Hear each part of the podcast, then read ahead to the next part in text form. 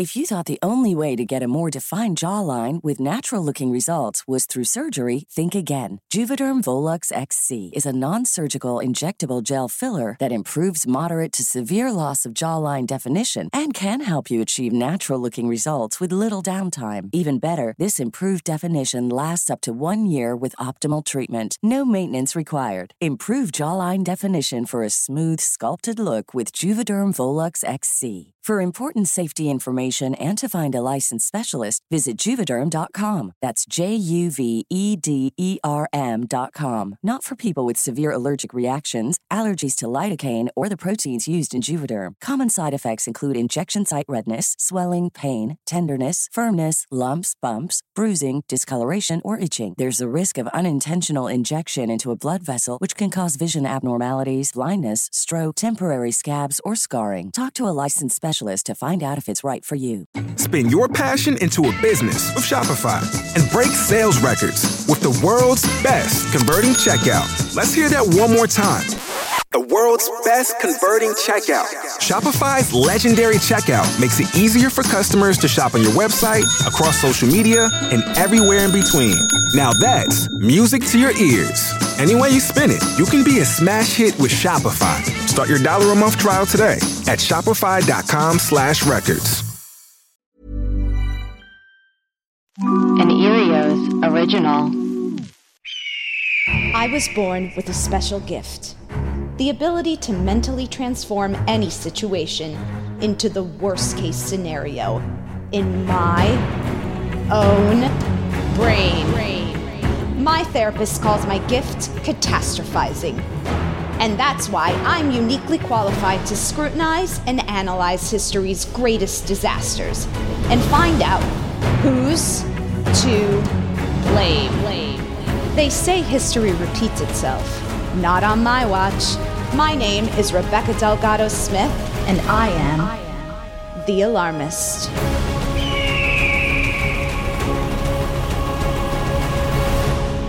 Hey everyone, thanks for tuning into The Alarmist, a comedy podcast where we talk about history's greatest tragedies and figure out who's to blame. Today we're discussing the Blair Witch Project. Here's what you need to know. I can see you. I'm real excited about this. Thank you for I'm the very opportunity. glad. This area's been haunted by that old woman for Oh, years. I don't know why you have to have every conversation on video. Because we're making a documentary. Not about us getting lost. We're making a documentary about a witch. In October of 1994, three student filmmakers disappeared in the woods near Burkittsville, Maryland, while shooting a documentary. A year later, their footage was found. As the legend has it, in 1785, Ellie Kedward was accused of witchcraft when a group of local children reported that she had lured them into her home to draw their blood. After Ellie was banished and left to die in the woods, the children who accused her began to vanish. Fearing a curse had befallen the town known as Blair, the residents fled. It wasn't until years later that the town was renamed Burkittsville, but the legend of the Blair Witch lived on. Curious about the town's history, film student Heather Donahue sets out to make a documentary, enlisting friends Josh as her main cameraman and Mike to handle sound. The three interview townsfolk about rumors. Some residents dismiss the Blair Witch as a fable to scare children, while others swear they've encountered the Blair Witch herself. One man tells the trio about Rustin Parr, an old man who murdered seven boys in the 1940s. Rustin Parr would take the boys down into his basement in pairs of two, telling one to face the corner while he killed the other before killing the second child. The trio embark into the woods. After their first night, tensions begin to mount as Josh and Michael accuse Heather of getting them lost.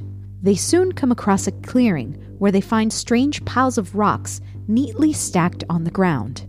That night, Heather takes them back to the rocks to film more footage, and one of them knocks over a pile of rocks. Later, the trio hears strange noises and some sort of creature moving around them. In the morning, the group worries someone from town is trying to spook them, and they decide to return to the car. But as the day goes on, they once again can't find their way and must camp for the night.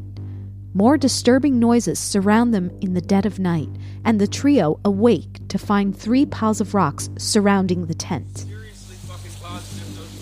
I am seriously fucking positive these were not here. How would we have, like, just made a campsite in between three piles of rocks just by coincidence? you don't think this is strange? As they pack up the next morning, Heather realizes the map has disappeared. Josh implies that Heather has deliberately lost or hidden it to keep them all in the woods for the movie. All I want to do is get out of here, man. I'm not fucking around. That's all I want to, man. Let's go. No, you want to stay here. You want to film rocks. You want to look around. You want to fucking like go. Get this. You want to get that. Which way are we? Desperate for a guide, they follow the creek. Finally, a near hysterical Mike admits that he threw the map into the creek. After a huge fight, the trio comes across a clearing with strange stick figures hanging from trees. After another night of strange noises, in the morning, Josh finds that all of his belongings are scattered and covered in slime. To their horror, Mike and Heather approach the same river they saw the previous day and realize they've been walking around in circles. No, that's the tree we crossed. That tree is down. That's the same one. Oh, God! No. Oh, no. You gotta be kidding me! This is a joke! No. This is not funny! Mike, just please stop. Please. Desperate please stop. and panic stricken, Josh boils over and torments Heather until she again breaks down in tears. The next morning, Heather and Mike wake to find that Josh has vanished. When the night falls, they hear the sound of Josh's screams and they frantically try to trace the sound of his voice. The screams lead them to a rundown house. With the two cameras, Heather and Mike search the dilapidated house and find the walls covered in bloody handprints. Come on! I hear him downstairs! Come on! Josh! The two are separated, and Mike ends up in the basement when something knocks him out. Heather runs through the hallway down the basement and sees Mike standing in the corner of the room. Heather runs through the hallways down the basement and sees Mike standing in the corner of the room. Suddenly, she's knocked out and the camera falls to the ground in the last moments of the found footage. Fun facts, aka Death Stats. Filmmakers Daniel Myrick and Eduardo Sanchez wrote a 35 page screenplay and hired actors who would be comfortable improvising the dialogue. In October 1997, the cast and crew filmed for eight days in Maryland and shot about 20 hours of footage. When the movie was released in 1999, the marketing campaign suggested that the group's found footage was real. The film's main actors kept a low profile to maintain the illusion that they were missing. The Blair Witch Project grossed nearly $250 million worldwide, making it one of the most successful independent films of all time. With us today, we have producer Clayton Early, Hello. fact checker Chris Smith, Hi. and our very special guest today is comedian and host of the Make Your Damn Bed podcast, Julie Merica. Hi, Julie. Hello, thanks for having me.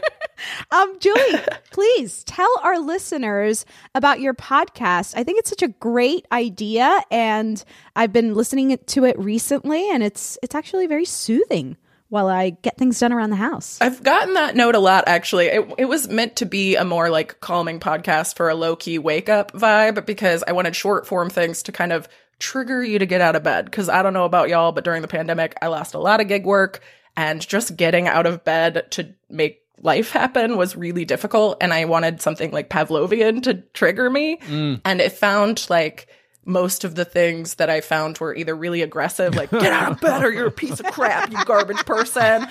or it was like, everything's sunshine and rainbows. And I, and the world's not on fire. You're great. Just sleep all day. And I'm like, there's got to be a balance. There's got. so there wasn't that I could find. And if you still can, send it my way. Otherwise, I created it for Make Your Damn Bed podcast. Love it. It's awesome. Uh, I, I recommend our our listeners check it out. Um, Julie, we'd like to start off the show by asking our guests, what is something that's recently alarming you? What's something that's keeping you up at night? Honestly, it's been a lot of my own like buyer's remorse and guilt on like spending my own money. I'm having to come to terms with like any type of expenditure lately, and it has nothing to do with the income. I'm just working out my own dealing with having luxury and still wanting to burn the system down, right? Like I'm like, oh, I am benefiting from capitalism while actively trying to destroy it. So it's that whole alarming I am the problem, but I still Yeah. want to fix it. and I want to get luxury items. I would love to be the, in the Maldives one day, Sure. right? Like that would be real cool. And I'm not I'm not completely eradicating that dream, but I'm also trying to find the balance and that to me is the most alarming thing in the world is finding balance. That's a good one. It is being part of the system that you.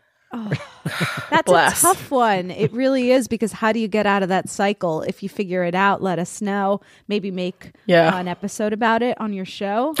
Yeah, we're all stuck here Y'all will with be the first ones. I'll tag you. we should record it in the Maldives. Let's do it. And a bungalow. now, I want to uh, l- let's dive in to the Blair Witch Project. Um, when was the last time you guys saw this movie? If if had you ever seen this movie? I watched it last night and it drives For the me first time? No, I saw it in theaters when I was Oh, in yeah. high school. I have a lot to say about it, but watching rewatching it just brings back a lot of frustration for me. Oh, I can't wait wow. to hear. Frustration. Yeah. I had never seen it. I had never been into scary movies, and I grew up with ADHD undiagnosed. So, sitting in a movie theater, unless I was being dragged by a friend or a date, was not going to happen for me, especially not for things that stick with me.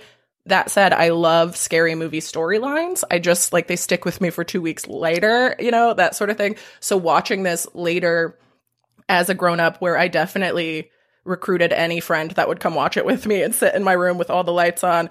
Um, and we watched Blair Witch, and I wasn't, I was pleasantly surprised at how much I was like, oh, this would have terrified the crap out of me younger had I known the history of it, which I won't spoil yet. Um, but, but I think that part added such a, a fear. Like there's like this underlying thing when it was released that added a, an element of fear that I think took away from mine, which made me a lot more. And I don't know. I guess I enjoyed the process a lot more than I expected to, coming from a scaredy cat. yeah. I mean, this was the first found footage horror movie of its kind, really. It started a trend, you know, later there was the parent there were the paranormals. Not the very first. They borrowed from other techniques, but it was the most effective, I think, primarily because Right. of their marketing campaign. yes. And the fact that I love you- that vlog style though. That was cool. Yeah, the fact that you didn't know if it was real and the actors were told to stay home and not really come out so that they wouldn't Right. spoil it for I mean that seems to me like a lot of fun. the, the, the kind of It's shady. It's mean. I It's mean, brutal to I, watch. I don't think I think it's fun. It's like we're playing, we're all doing this To like be the actors hiding at home this fun? Oh, yeah. No, I just think the whole idea of like, Idea. is it real? Is it not? I oh, I saw. I think it's an actor. You know, I, I just think that whole world. We we don't have that much fun with movies anymore. Right. See, I think it's dark and dirty. I think it's manipulative. I'm like, that's Yeah. so ruthless because I would go into the movies genuinely like they convinced like the whole press around the movie was to say that this was literally found footage and we Mm. don't know where these human beings are. Right. And I think watching something like that, knowing there may be paranormal, may, knowing that it may be whatever, but having that question is it changes the way you watch the movie. Like I watched it with context, obviously knowing that, and and I remember my friend was blowing my mind, telling me that she was like, "No, when they pressed this movie, people literally did not know if this was the real deal." And being like the first of its kind that was this popular and this mainstream, I think is pretty brutal to the American population. To be honest, I love that point. we I deserve it. love scary movies. Like I love them so much, and the more you can terrify me and like just Okay. convince me that I'm like down. Right. You want to live the Okay. fantasy. yeah. okay. but I appreciate it. Uh, let's start off by perhaps putting children bullying an old woman up on the board. Okay. First thing we're blaming is children. Um, Children. Hansel and Gretel, the original bullies. So, this is according to Screen Rant. The story goes that in 1785 in Blair, Maryland, a group of children accuse a woman named Ellie Kedward of taking them to her home and drawing blood from them. The enraged town quickly finds her guilty and she's banished outside the village into a harsh winter to die of exposure. By the next year, all of Kedward's accusers and some of the village children vanish, leading to the village's abandonment. This is the backstory. And This is the backstory. Like perhaps because you know we're going to put the Blair Witch up on the board as well. We must. Right. And just to be clear, right, this whole backstory about the Blair Witch was a fabricated story by the movie makers, right? This is not actually a, a local legend, which I think, you know, because the way that's written, that, that you could believe this is actually like a local thing that people believed and they just took that and made a movie out of it. But they manufactured Yeah, I looked up the whole town. I looked up the town. I was like, I need to know. what did you find, Julie? Um, I didn't find anything that was like really. I, it was made up, Yeah. like to, to to not disconnect. But obviously, this is twenty years later, or like thir- you know, however long later from when they released this. Obviously, that information was probably not as available to us in 1999. Right. no one had like uh, Google on their phone. So you would have had to wait for the your AOL to you know load up. You know, Mom doesn't need to make a call. yes, you'd have to make sure the lines were clear, and then so it was much harder to get that info. Um, let's put the Blair Witch up on the board. So that's a backstory. Uh, you know why the Blair Witch is the Blair Witch, I guess. Uh, and this is according to Ranker. Beginning life as Ellie Kedward in 1729, Blair, Mar- uh, Maryland, the woman who turned into the Blair Witch met an untimely demise after accusations of witchcraft sent her into a nearby woods as an exile. Kedward's spirit lived on in the woods in order to take revenge on the townspeople who dared to venture too far into her domain, causing them to abandon Blair before it became Burkittsville. Rustin Parr's confession to killing seven of the missing children may have been a lie concocted by an insane hermit living too close to the witch's lair, or perhaps he witnessed her murdering them. So there's a witch in the woods, Heather, the documentarian, I guess is obsessed with. I, I don't even know if she's obsessed with the Blair Witch as much as she is obsessed with making a documentary. Right. You know, I think we can say insistent because on then her like apology monologue at the end of the movie, she keeps saying how she insisted they do this, she insisted they, they do that. I mean, she did though. Let's be real. Let's watch the behaviors back, kids. She did. She did. Girl was relentless. I was like, she's so aggressive. I'm, I got some rants about Miss Heather. How do you feel about Heather? Tell us. Uh, you want me to start now? I can. we can take a Let's three go, hours. Julie. I mean, we're gonna need some time.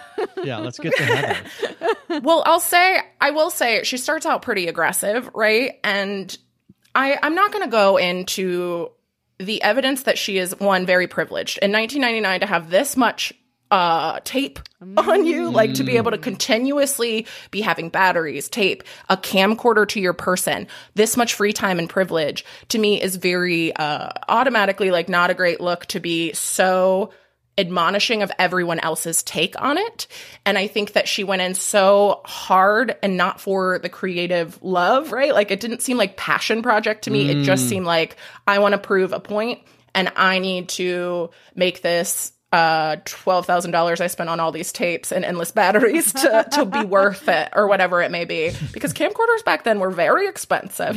And this person had unlimited tapes and things like that, right? Like and obviously that might be just like a canonic error, but we're not going to say that. We're going to say she does have access like this. And to me, if you do all this research like she did, I'm sorry, but I go on an hour long hike and I got snacks in the bag for four days. Right. Like I don't leave my house without I'm packing That's heat. Right. If I'm going to a place that's haunted, I'm coming with backup. I got a compass. I got like Right. friends. I got like I got people who trust in the like maybe a, a leader, a person who's been in these woods before. You're not going in raw dog Right. and then gaslighting your friends. Aggress. I think it was the aggression that really got me. I don't mind if you're like, no, guys, come on. Like if you rally and you peer pressure, fine, but give people an out. Don't you just gaslight them and say you can't leave yet. We're doing this. Yeah, there's Like, a level of it's just wrong. arrogance, right? It's a kind of like I'm I I know where we are. I'm like the- the- even saying like no one knows we're out here. It's like I think at one point she says no one knows we're here. It's like are you kidding Yeah. me? Like why? Why? what? Heather, and you think that's why? okay? Yeah, why? so I like I like put just sort of uh, distinguishing a few of those attributes that Mhm. that that she, Heather was bringing to the table. Lack of provisions was definitely one. I think a Unpreparedness good- for sure. Unpreparedness. Yeah. And then the other one, Power trip. lack of leadership ability. Mhm. I mean, you know, there was a lot of But still on a power trip, still wanting to be the leader, yeah. but with no leadership ability is a great way to put that. That is so Yeah. good. it was also like a i mean I, I- i'm obsessed with like safety right but no like a carelessness for the safety like i guess that's leadership but it's like she has all of these people under her care one might say as the director Mhm. as the leader as the person who's bringing them in and yet like you said julie she didn't tell anyone that they were going she had no backup plan Girl. to me, it's like I was watching the film, and this is part of my frustration, when, which I mentioned earlier. Is like it seemed like part of me is just like, is this just like pure naivete, or is this just pure stupidity? Like Mhm. why like these people are here, And both people exist. Yes. both people are real. Like we can't admonish the fact that those people do exist and would go in the woods. Like those are the True. people.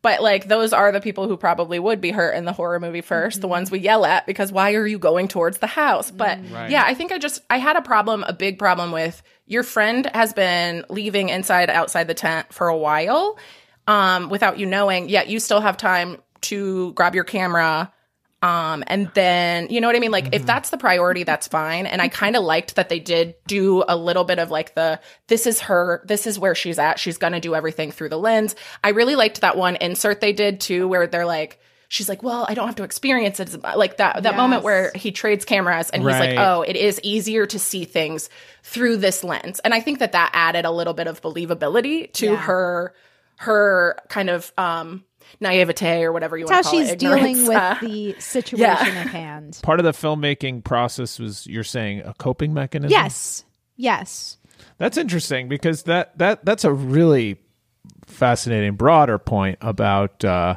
why you make art, right? Why you make art as a f- sort of form of Mhm. like uh, this illusion of control. and Put trying to see your board. reality through a different lens Like, Yeah. trying to have control over it I also have this this theory that I've done a couple episodes in the podcast on my podcast about, but it's this concept that um to be creative, you either need to be like um completely at like there's nothing left to lose, like that much struggle, or you can't be struggling at all. You have to be privileged, right? You have to have the ability to be bored. And the ability to be bored gives you a lot more freedom to be creative. That's why a lot of our past artists and things have been privileged white men that we know because they had all of those privileges to be bored. And to me, I think that what Christopher was saying had to do with that. Like, it's like that creativity, the reason why we create. And maybe she's bored. Maybe that privilege is real. Maybe the fact that she has access and she just wants to prove herself and maybe escape the reality that, like, life is not scary. I can do anything, including fight witches you know like i think she just had like this like this th- power trip to prove something to who we don't know i wish we would have had a little bit more of her like history but that might have you know de- detracted from the found footage aspect of it i'm sure i also think we could put her bad sense of direction up on the board Yes. and her yeah y'all you crossed the same creek three times bro like i could tell you follow the creek home come on we've all played a I video know. game Right. it leads somewhere. Um, oregon trail was around we know Right. I I also want to put um I- and I want to get to the other characters, but before we do that, I do want to well, okay, well let's get to the other characters first. Sure. Mike, he has to go up on the board. Screen Rant said uh, Mike intentionally kicks their map into the river, exclaiming that they are already lost and it's not helping, so there's no point in having it around. That really bothers me. Uh, Mike's emotions are also raised much higher than those of his two friends, leading some to believe that he was also being targeted by the witch in order to allow her to use him a- and Josh to kill all three of them. The theory is strengthened by the idea that Mike doesn't happen to lose the map, he purposefully gets rid of it. So per- I, I think they're implying that perhaps the Blair Witch convinced him, or, you know, they were Mm. all in a trance, and that's why he gets rid of the map. Before we start ranting about uh, Michael. I want to say that they released this information at exactly halfway in the movie. I paused it to see. It was 45 minutes in. I'm pissed at Heather because I'm watching from the perspective of I'm watching this to see who's at fault. Mm-hmm. And when they revealed that, I paused it and I threw my hands up. I'm like, this motherfucker. and it made me and it made me realize like what a great show that this was gonna be because I was like, yes, there is more than one culprit here. It's not just Mm-hmm. Heather because my my antennas were like, Heather, she's the one. I was ready to like pitchfork this woman. and then and then Michael comes through at exactly 45 minutes. I just thought that was so fascinating. It was exactly the halfway point, like literally. Like I paused it. It was halfway through the movie, and then they revealed that Michael actually was a little bit responsible. And we can rant about. I have more to say, but I just thought that was so uh, diligent and important and interesting that they they bury the lead a little bit to Well, you let kind you of kind of like too. You know, it Yeah. raises the stakes all of a sudden because for a while you're like, okay, we, we get it. You're trapped. You don't know where you're going, and so you need something Yes. new, and it's effective at that point point in the story. Do they? The map isn't really useful though, right? Oh, you're such a Mike, Chris. I mean, But at least at least it's a sense That's of hope. Mike's, that's Mike's perspective. Yeah. I guess I'm just like they were like, I know where we are on the map, but you either do or you don't, and once you don't, you really don't, right? There are no markers or like longitude. Well, Josh never got a hold of the map. Josh never got, like Mike and Heather had nobody control of the tying map. up flannels. Like rip up your shirt. Bring, Also, bring signal. Heather's the Ugh, only I'm one so with mad. the Leave a compass. She's the only one with a compass. Yeah. So she does have a compass. Yes, she does have a compass. Maybe I missed that. But uh, yes, because uh, she keeps saying that they're walking south, and she's got the compass. So they don't bother But to look at not it after they leave the car. It's clearly not working. I think this group would have killed it. Um, The four of us. Mm. yeah, we would have been great. oh, we would have found Blair Witch. We would have done it in a day and a half. We Right. Well, I would have seen one of those stick statues and been like, "Y'all, we gotta, We go. gotta go. We gotta call the I FBI. don't know, there's rocks. bigger than us." There's a pile of rocks." We'd be out writing here. the president to tell him that we're going into the woods just so they knew we were taking a trip. yes, Everyone would know. I We'd would. be live streaming it. There'd be like six ropes tied to us, like we're in the poltergeist, like walking into the forest. Like we are not getting lost in these woods. I would have had to have a GoFundMe for all them fucking camera batteries and tapes anyway. So we would have all known where we were. Yes. so let's also put Josh up on the board. This is a cool Yes. Josh is up there. You know, he's got to go. So this is according to What Culture, and they wrote an, a piece uh, uh, called the the Blair Witch Project: Seven Most Compelling Fan Stories. Uh, or theories, assuming that there really is something supernatural stalking the trio. It is made cl- clear quite early on that Josh has been singled out. It's Josh's belongings that are strewn across the campsite and covered in the mysterious slime. It's also worth noting that despite being the peacekeeper and the most level headed, laid back member of the group initially, he's the one who uncharacteristically, uncharacteristically snaps as their situation gets more desperate. Is he under the Blair Witch's influence, like Rustin Parr before him? Is Josh possessed by something supernatural? Or is he handling their situation worse than his companions and has simply reached his breaking point? I will go ahead and say that I called him Nickelback for the rest of the. Sh- uh, so I'm going to call him Nickelback. He looked like Nickelback to me. Does. um, and I think that Josh really made me angry because I called him. I wrote down Nickelback. AKA Yelly McAngerson. Um, he got so aggressive at the end, and I didn't take it as I, I love this theory. I did read it later. Like I looked up, I obviously went down the rabbit hole as well because that's my personality. But I looked up to see that that was a, a case that he might have been um you know, brainwashed by the witch to make this all kind of happen because he was sneaking out and all of these things. But my thing is, I've dated straight men before. um, and I have also, I have also learned in doing that, like a lot of them do hold on. It just felt like that. It felt like he was just like burying, and he's like, "I'm fine, it's cool, it's chill, we're f- chilling." And then he just got like more and more like, "No, you're being an asshole." I'm telling you, Heather, we're lost. We don't have the map. We're going. So I think he just got frustrated. I feel like his was justified. Like his anger did not help. It was not good. He needs to learn better ways to channel and, be more productive. really, for sure. Sure. Yes, mm-hmm. motherfucker needs some actual Esther like Perel Yes. therapy. Like he needs relationship therapy. I I think what's really scary about this is that just from like a reality perspective, what is actually really terrifying about the movie is to imagine yourself having been so trusting in Josh's part or naive and finding yourself in a situation where like, oh shit, we messed up and we are legit now lost here. Like that And she's been gaslighting. scary, you know? She's been brutal too. Like every time that they had a rebuttal, she's been like, "Shut up! Like we're going still in the wood." Like she's Right. been very Got to aggressive do her too. So I- documentary.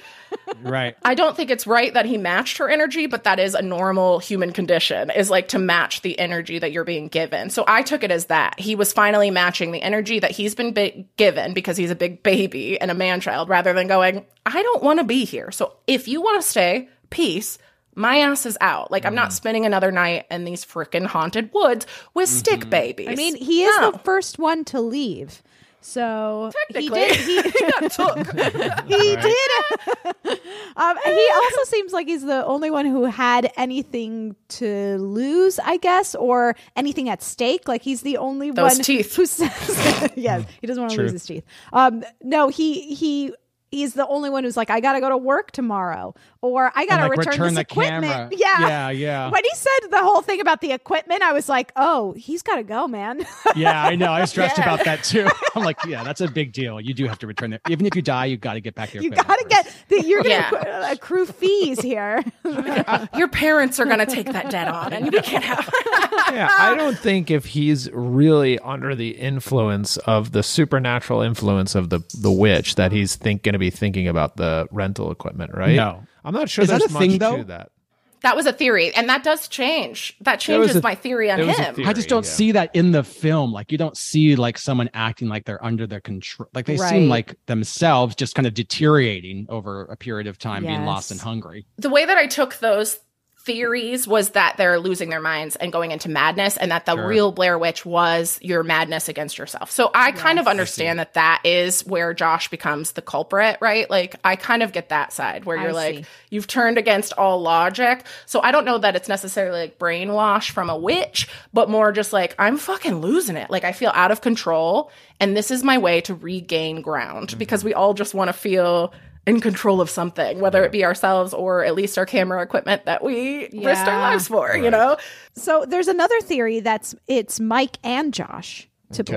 blame. So Oh, yes, this is I didn't read this one, one. fan theory proposed by the film theorist and co- uh, commenters on Reddit suggests that there was no witch at all in the Blair Witch Project. The, this theory claims that Mike and Josh were planning on murdering her and decided to mess with her at first. The strange rock piles and bundles of sticks appearing outside the campsite in the middle of the night could have been placed there by Mike, Josh, and Mike. Heather claims that she's a heavy sleeper, which would make it easy for someone to leave the tent without waking her up. Mike's experience as a sound engineer would make it easy for him to prepare recordings of a scary sa- of scary sounds before the trip as well. Many other aspects of this uh, theory point toward Mike and Josh as the culprits of Heather's murder, like Mike throwing the map away and both men changing the route without telling Heather why. Josh gets separated from the group early on, and then Mike leads her to the murder house by encouraging her to follow him and come in. There, she finds him standing in the basement before getting attacked from behind. Mike leading Probably by Josh. Heather. Mike leading Okay. Heather. I was like, why would he be in the corner? Okay, okay, okay. All right, keep going. I'm Mike sorry. leading This is so Heather around the house and running ahead of her would have given him time to reach the basement before her and stand in the corner, scaring her and allowing Josh to attack her from behind. Sure. and allowing the footage to keep them out of the fucking trouble. Smart. this blows my mind. I did not read this theory. It's theory. a cool theory. Yeah. See, but what do we do about theories? Well, what do we, We- do about we put theories? them up we the have to board include and them. We have to, discuss. We have to include we it. have to discuss them. We have to Yeah, that's see if they make sense to us. Um, I think another person we need to put up on the board is Rustin Parr. Keep talking Sure. about him. So, this is according to Screen Rant. Mr. Rustin Parr was a man who confessed to killing seven young boys in his house in the woods. Parr explained that he could, he would kidnap them in pairs and force one to stand in the corner while he killed the other. In the final moments of the film, Mike is standing and facing the corner as Heather screams, trying to get his attention. Heather then drops her camera on the floor and is killed off screen as Mike continues to face the corner. This is the same way Parr would kill his victims. If it was Parr who led the college kids to his house in the woods, it makes a lot of sense that he would kill them in the same manner that he killed his other victims. So perhaps there is no witch. Perhaps, it's a I have- serial killer. I have things to say about that, but I feel like we should save Tell that me. until we. De- well, I feel like we can save it for the deliberation. Okay, because- okay. You know I mean? Wow. My I Teasing the I struggled with the connection between this guy and the Blair Witch. I think in the first watch, it might be the ADHD. I just like was zoned out on the fact, like I was like, "Is that a real actor? She's amazing." One of the people they interviewed at the beginning, yeah. and when they were talking, and and I think that I don't know. I think I'm I'm I didn't understand the connection. And what I'm getting now is that maybe it was the same. Like he's blaming the Blair Witch for, you know, ruining his brain, but really he's just a serial killer in the woods, is like kind of the take that this theory is going on. And I remember hearing about it. I'm like, is it the Blair Witch? Are we worried about this guy who puts kids in a corner Right. and then murders their friend? Like, I don't really, I, I kind of was confused. I'm like, either way, the woods are not where I'm going because we got a witch and a serial killer. I have Two reasons to not show up. But I was, I, I think I, I was confused on their connection, but I appreciate that. Um yeah, I, Chris? I don't know that there is a connection. I was confused by that too. Yeah. Um, because I and I think it was just, and then and then there was a third occurrence where uh the deaths that Coffin happened, Rock? Yeah, at that coffin Yeah, the guys- yes, yes. Which was oh, the search party? Yeah, and I think it all sort of amounts to um the the origin the original kind of backstory, which is the witch, and then Right. all of these occurrences I think happen because of because of witch. or in the wake of or Because it's easy to blame a hysterical woman. No, I'm just kidding. I think it just builds a sense of dread too. And uh, to me, like the whole, I mean, I, I guess I'm getting ahead of myself, but like the standing in the corner, that's a very good, effective final visual of in the movie because you know exactly what's happening based on the legend. right. But it seems problematic that an adult man, not a child who maybe would listen to an adult because he doesn't know any better, but like an adult man who's been terrified in the woods would just agree to stand in the corner facing away while his friend was getting murdered. Like, un- unless he's literally possessed. Like, why would you? as- yeah, it's, it takes on that paranormal. We're running out of time here. We're running out of time. all right. So I don't want to go without saying that I want to put unnecessary camping up on the board. Um, this is according to a blog called decideoutside.com. And these are the top 20 reasons why camping is dangerous. No, ma'am. okay. Number one, heart attack, treacherous roads, exhaustion, hypothermia, dehydration, sprained ankles and broken bones, getting lost, drowning, knives and axes, falls, snake bite, bee or hornet stings, beaver fever, wild animals, lightning, ourselves, altitude sickness, avalanche slash landslides, your tent, falling trees. This is like that uh, when you go on WebMD and you're like, I'm gonna die. this is that. Yes. It's like, Yep. don't go camping. Don't camping. go camping, you're gonna die. You will kill yourself. Under getting lost. So, getting lost is very easy in the wilderness. Although we don't put getting lost at the top of our dangerous activities, it definitely deserves more care and caution since this one this is one of the most common reasons why a SAR happens uh, to rescue a lost hiker. The NPS still has 23 victims uh, identified that have gone missing with no lo- knowledge of their fates in the national parks since around 1970. And just to clarify, a SAR is a search and rescue and not the person who was stabbed. No, no.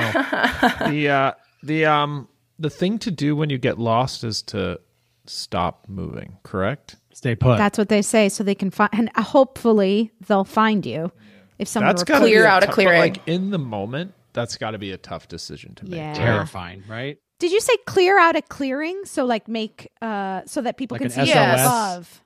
Oh, Yeah, yeah, yeah. It's like it's you go to a clearing or like a creek or somewhere where there is more visibility mm-hmm. from above because a lot of the time people will send helicopters. But Right. the problem is they told nobody where they were going, which to me makes all of them not only victims but also responsible for them victim. And I don't want to victim blame, but I am gonna. I'm gonna.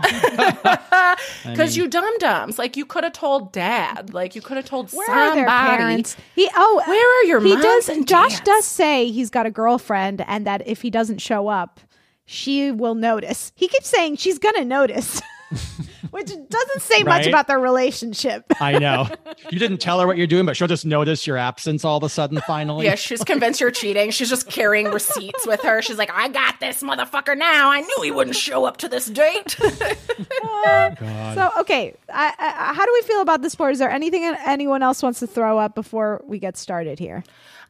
I would love, just real quick, when I was watching this movie, if we're going to really blame who's to blame for these people dying, uh, let's blame Eduardo Sanchez and Daniel Myrick for making this fucking. No, I'm just kidding. they made the movie. They made the movie. I thought that was a good joke because what a bunch of monsters Yes. that would trick all of us Americans and other people. I'm sure it was like a global freaking release Oh. of this like terrifying situation, and it made a ton of money. Oh my god, it was They banked on our demise. over two. I think it was over two hundred and fifty million dollars worldwide, and it was made on sixty thousand dollars. Yeah. Wow. That was the budget. And that's crazy. Like 1999 money, that's at least four billion. Oh my you know, god, that's a lot of money. I will say I want to blame boundaries, like as just like a lack of boundaries for like the mm. reason why that this happened, like a lack of boundaries with the town of setting up. Uh, prerequisites to not get in there, a lack of boundaries with your friends to say you're putting me in immediate danger and I don't want to go because they said that to her explicitly. In one part, there is a heated debate where she is gaslighting them into saying we're gonna go, we're gonna go, but we're first, and it's very much n- manipulative. And if we would have had set boundaries and learned how to say no is a full sentence or I don't think so right now, but I'll call you if that changes. Like a, a polite, this could have been an email. this could have been an email situation. Could have saved all of their fucking lives. And I really like get frustrated at the lack of boundaries, which is something I teach on Make Your Damn Bed podcast. Hey, a plug. Along those lines, one more thing I want to add then, which Yes. speaks to like industry is like this is why we have unions. That's why there are rules on set. So if they had been following like the correct protocol, Union even though it was a low budget film, they would have not been lost in the woods. with just the three of Entertainment union ru- rules, not Or following least- the rules. Yeah. It Yeah. has to Unions. up. non-union. and, uh, yeah, it's a non-union project, so perhaps that's what we should blame. Freelancing. Freelancing is the enemy. no gig work. So okay, Says the person who built her life on gig work. we I have a good list. Let's take a quick break and start knocking things off the board. I'm Nick Friedman. I'm Lee Alec Murray. And I'm Leah President, and this is Crunchyroll Presents The Anime Effect. We are a new show breaking down the anime news, views, and shows you care about each and every week. I can't think of a better studio to bring something like this to life. And Yeah, I agree. We're covering all the classics. if I don't know a lot about Godzilla, which I do, but I'm trying to pretend that I don't right Hold now. it in, hold on. And our current faves. Luffy must have his due. Tune in every week for the latest anime updates and possibly a few debates. Oof. I remember, what was that? Say what you're gonna say, and I'll circle back. you can listen to Crunchyroll Presents The Anime Effect every Friday wherever you get your podcasts. And watch full video episodes on Crunchyroll or the Crunchyroll YouTube channel.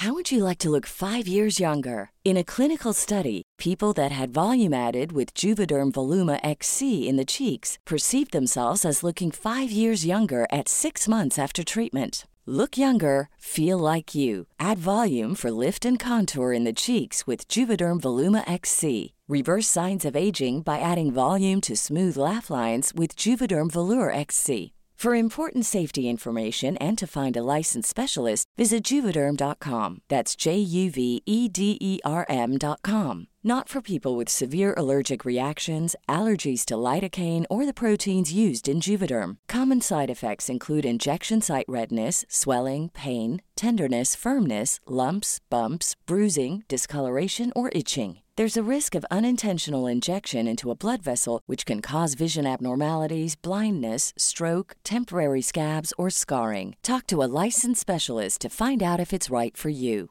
As a person with a very deep voice, I'm hired all the time for advertising campaigns. But a deep voice doesn't sell B2B, and advertising on the wrong platform doesn't sell B2B either. That's why, if you're a B2B marketer, you should use LinkedIn ads. LinkedIn has the targeting capabilities to help you reach the world's largest professional audience. That's right, over 70 million decision makers all in one place. All the big wigs, then medium wigs, also small wigs who are on the path to becoming big wigs. Okay, that's enough about wigs. LinkedIn ads allows you to focus on getting your B2B message to the right people. So, does that mean you should use ads on LinkedIn instead of hiring me, the man with the deepest voice in the world? Yes. Yes, it does. Get started today and see why LinkedIn is the place to be to be. We'll even give you a $100 credit on your next campaign. Go to linkedin.com slash results to claim your credit. That's linkedin.com slash results. Terms and conditions apply. Hey, I'm Ryan Reynolds. At Mint Mobile, we like to do the opposite of what Big Wireless does. They charge you a lot, we charge you a little. So naturally, when they announced they'd be raising their prices due to inflation, we decided to deflate our prices due to not hating you.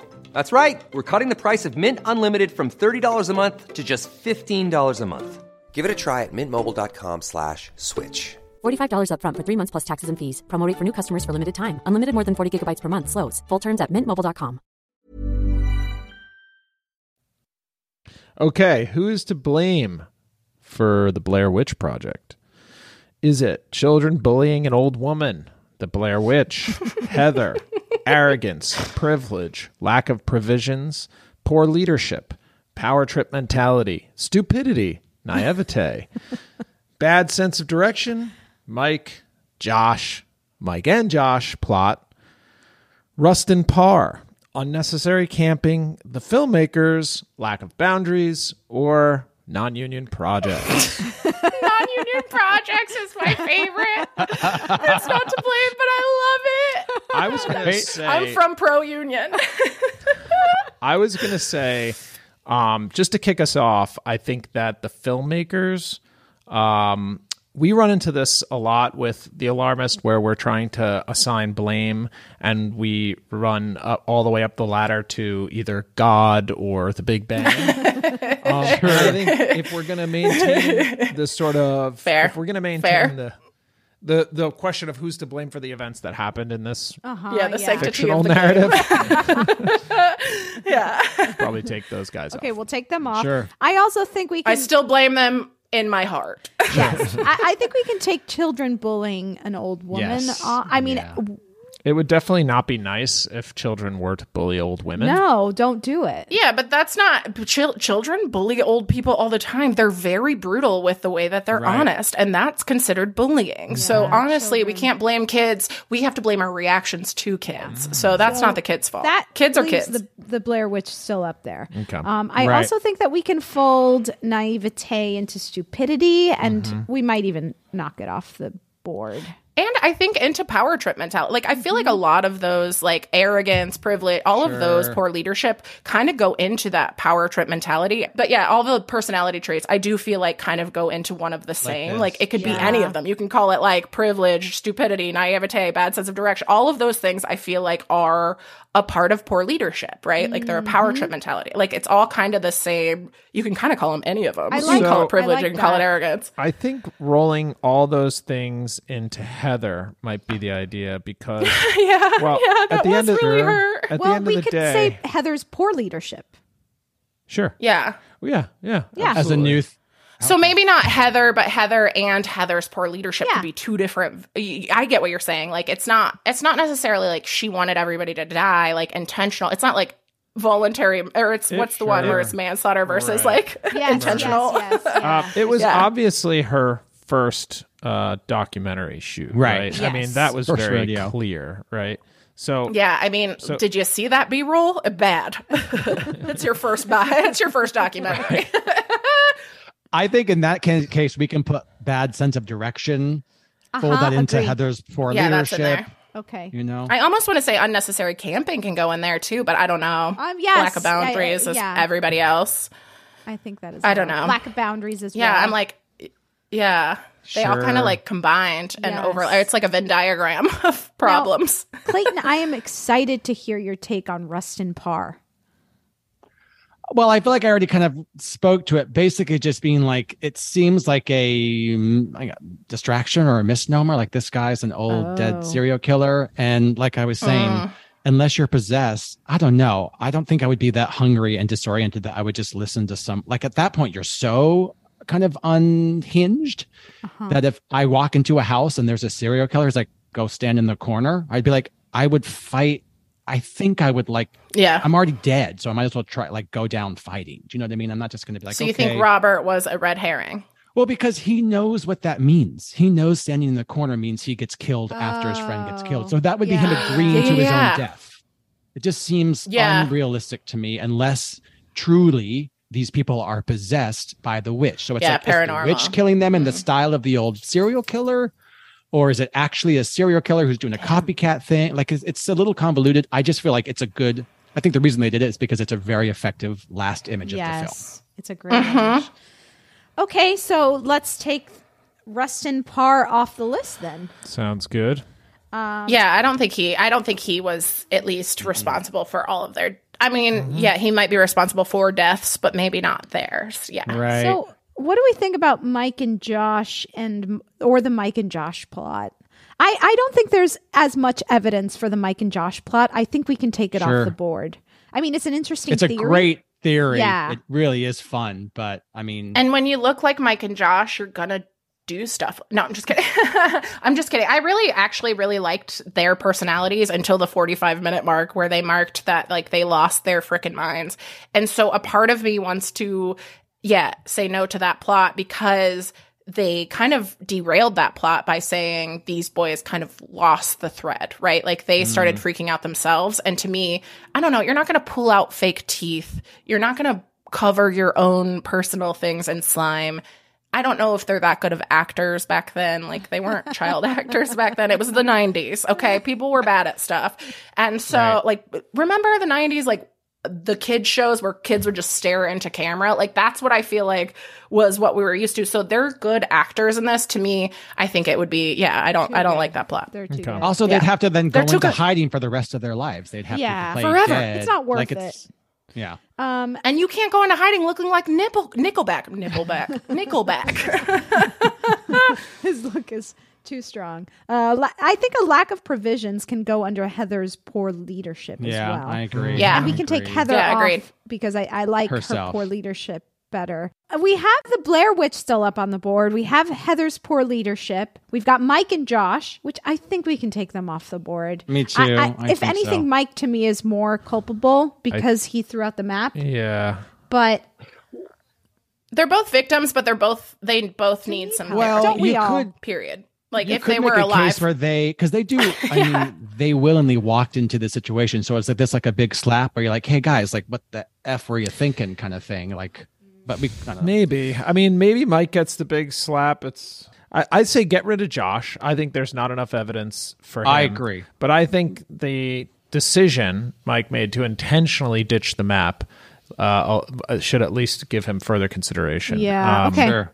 I I just want to point out, I just want to point out that we still have non-union projects Yeah. up on the board. I think we should take that off. I mean, I love it. Don't get me started. I think you could slap non-union projects. Sure. Um, spiritually spiritually up there. but I, I, I think here's where I'm leaning towards. I do think we slap we we send Heather's poor leadership up on the alarmist uh, to the alarmist jail, and we slap the Blair Witch. slap the Blair Witch. So for me, the Blair Witch is just out in the woods doing her thing, doing what she does, which is haunting. And she has let it she's let it be known that you should be afraid of her and that if you go into the woods, she will haunt you. So, if you already have this information and you know that there's things in the past that have happened, then why See, this is why gonna- you don't slap her. I think. I feel like you're making the case that you slap Mike or Josh because they knew oh. all of this stuff. So we And the let witch is the like, Blair. Nice. the witch I is like, you you- came to my house. Yeah, I you, think let came yes. to my house. Yes, but I also think the you know that's not a nice thing to do, Blair Witch. You know, you can't yeah, be killing you can't. people. Yeah, you can't just be like, "I'm a killer." That's why I think you Yeah, end up slapping be like, her. I'm a killer. You knew this. Even if it's a figure of your imagination, right? Like, let's pretend like the Blair Witch really is a mental thing. I do understand giving that like second rating. Like, you're going to give a big ass slap to that like mental incapacitation that happens when you are frantic in the woods, panicking, not feeling yourself, or hungry. You're not yourself when you're hangry. This was a Snickers commercial They the whole were time. hungry. Thanks I can't our believe we forgot to put Snickers. hangry up on the board. Right. Um, so, So that- wait, you're you're saying Blair Witch gets the big slap? That's what yes, yes. you're. I am I'm agreeing with it in the sense that even if it is just a yeah, a mental incapacitation that even if she's not a real entity, even if we can't prove her uh, her responsibility, we can offer her as a consolation prize for the people who deserve I like that it. big old slap. Um, okay, I'm going to call it. The Blair Witch, you're getting the big slap. Heather's poor leadership skills, you're going to the alarmist jail. All right. And there you have it. I, the the the haunting of the Blair Witch is pretty much solved. solved. Yeah, we Mhm. couldn't have done this without you, Julie. So thank you so much for joining us on the show. I really couldn't have done it without either of you, Ian, or any of you. I love That's you all right. so much. we needed each other. This was so freaking fun. I could have ranted about it all day. Following the Blair Witch Project's critical and commercial success, the film launched a media franchise which includes two sequels, novels, comic books, and video games. The film is credited with reviving the found footage technique, which was later used by similarly successful horror films such as Paranormal Activity and Cloverfield. Visit our website and let us know who you think is to blame at www.thealarmistpodcast.com and follow us on Instagram at The Alarmist Podcast and on Twitter at AlarmistThe. You can also send us your thoughts via email to thealarmistpodcast at gmail.com. Today's episode was produced and engineered by Clayton Early, with fact checking by Chris Smith and editing by Maria Blasucci. Thank you to our associate producer and researcher, Alex Paul. The Alarmist is executive produced by Rebecca Delgado Smith and the Earios Network. Tune in next week. We'll be discussing the death of Elvis.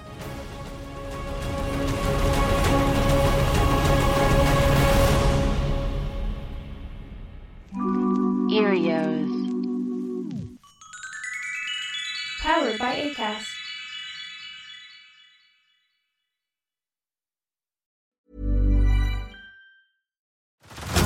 Head over to Hulu this March, where our new shows and movies will keep you streaming all month long. Catch the acclaimed movie All of Us Strangers, starring Paul Mescal and Andrew Scott. Stream the new Hulu original limited series We Were the Lucky Ones with Joey King and Logan Lerman. And don't forget about Grey's Anatomy. Every Grey's episode ever is now streaming on Hulu. So, what are you waiting for? Go stream something new on Hulu.